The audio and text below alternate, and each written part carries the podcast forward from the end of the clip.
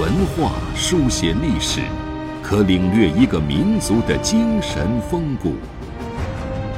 用文字镂刻古今，足以把先贤智慧遗绝孙谋。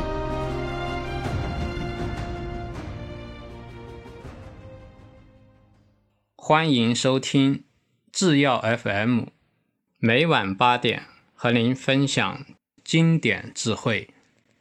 大家好，我们今天讲楚介的故事。楚介呢，大家可能不那么熟悉，但是他的儿子楚亮、孙子楚随娘，在历史上都是享有盛名的。在成书里面也有楚介的传记。楚介字温蠡，祖籍阳翟，也就是今天河南禹州。他做官呢，最后做到御史中丞。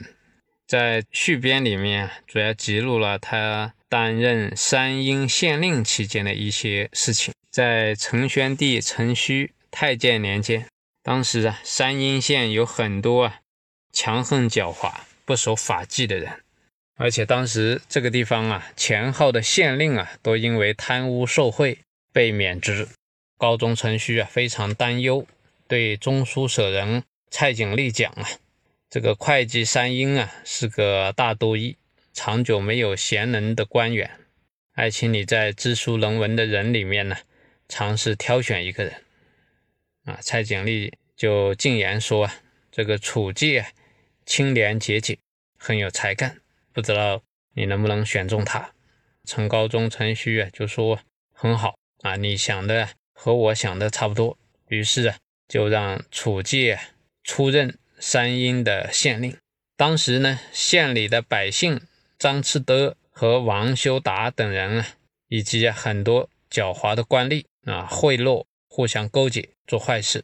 对于应当承担徭役的成年男子，那些有才识的人家就把他们的户籍给隐没了。楚介于是就首先缉拿了张赤德等人，把这个详细情况报告给朝廷。陈高宗陈顼亲自就写敕书慰劳他，并且派使者协助楚介去搜查，总共清查出军民有800多户。当时舍人曹义达被陈高宗宠幸。县里呢有一个百姓陈信他家里很有钱财，就逢迎侍奉这个曹义达。陈信的父亲陈显文仗势强横凶恶，楚介就派人把这个陈显文抓起来，鞭打了100下。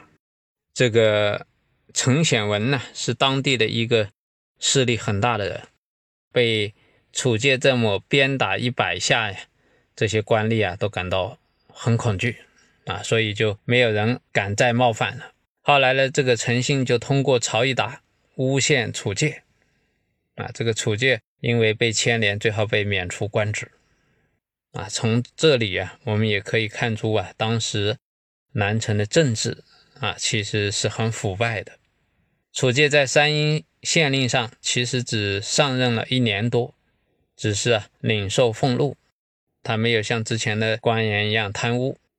等他离任的时候这个俸禄都不够自己于是留在县内种蔬菜了，来满足自己生活的需要有的人就嘲笑这个楚介说他不是能够治理方圆100里地区的人才。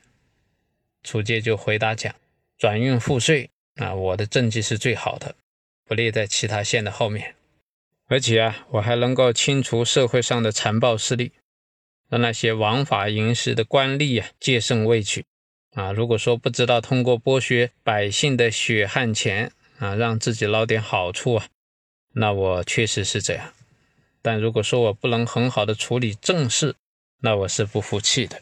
当时的人都认为他说的非常可信。